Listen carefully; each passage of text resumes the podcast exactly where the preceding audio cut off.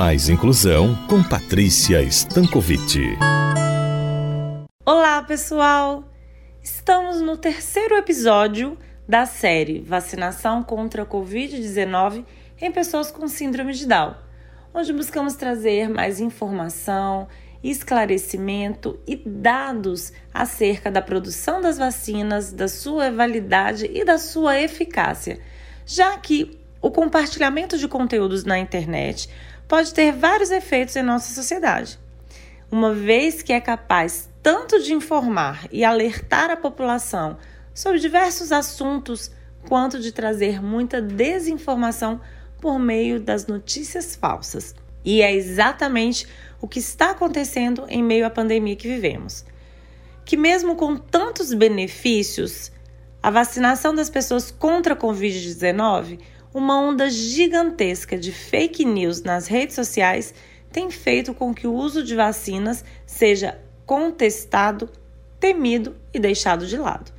As redes sociais, que são fonte de informações para a grande maioria dos brasileiros, dão ainda mais força para o movimento anti-vacina, uma vez que facilitam o compartilhamento de conteúdos fraudulentos que deixam a população desorientada. Por isso, nós trouxemos uma especialista para participar dessa série, trazendo dados e informações acerca da sua prática clínica em crianças com síndrome de Down. A doutora Ana Cláudia Brandão irá nos trazer hoje mais algumas informações acerca dessa temática. Vamos ouvi-la. Olá, Patrícia e ouvintes da CBN Maceió. Hoje nós vamos falar sobre a Covid nas crianças, num esforço para reforçar a importância de estarem protegidas através da vacinação. Nos primeiros meses da pandemia, foi muito divulgado que essa doença poupava as crianças. E a gente repetiu muito isso, e talvez essa informação foi a que ficou no nosso subconsciente. Realmente existem uma desproporção de acometimento da Covid entre adultos e crianças, ou seja, adultos têm maior chance de quadros sintomáticos e internações, e as crianças têm mais chances de quadro leve. Mas isso não quer dizer que não temos crianças com quadros graves, crianças que foram hospitalizadas e crianças que morreram de Covid-19. E uma vez que temos vacinas contra a Covid estudadas especificamente para essa faixa de idade, vacinas que se mostraram eficazes e seguras, que protegem do agravamento da doença, das internações e das mortes, qual a justificativa para a gente não utilizá-las? Os números de crianças internadas e mortas por Covid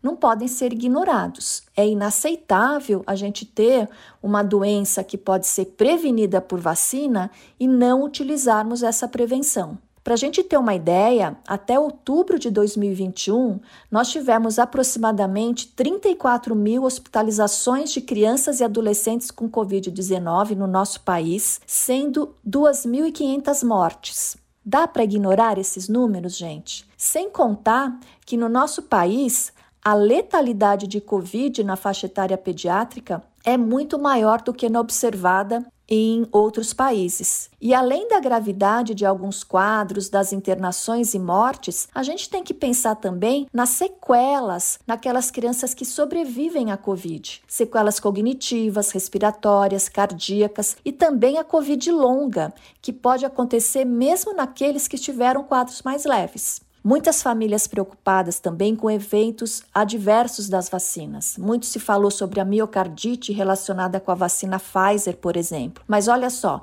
é um evento muitíssimo raro. Das mais de 8 milhões de doses aplicadas nas crianças de 5 a 11 anos, foram observados apenas 11 casos de miocardite, sendo que todos foram casos leves. Gente, se a gente pega a Covid, tem uma chance muito maior de ter miocardite pela doença e essa miocardite é muito mais grave. Então, vacinar traz muito mais benefício do que risco. E quando a gente fala da Covid nas crianças com síndrome de Down ou outras deficiências, sabemos que são mais vulneráveis, pois muitas têm, inclusive, problemas de saúde associados que podem trazer mais risco caso se infectem, questões de desregulação imune, então precisam ser sim vacinadas com prioridade. Atualmente, temos duas vacinas aprovadas para crianças e adolescentes aqui no nosso país: Pfizer a partir dos 5 anos e Coronavac a partir dos 6 anos.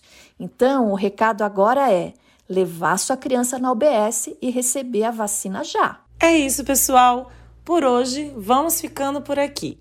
Aguardo vocês na próxima semana em nosso encontro com mais inclusão para darmos continuidade a essa série tão importante e necessária no momento em que vivemos.